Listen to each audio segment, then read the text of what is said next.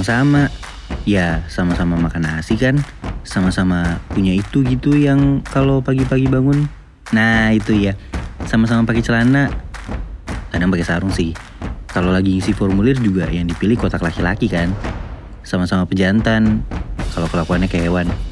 Aduh, sejujurnya nggak pro sih. Tapi gue dipaksa nih.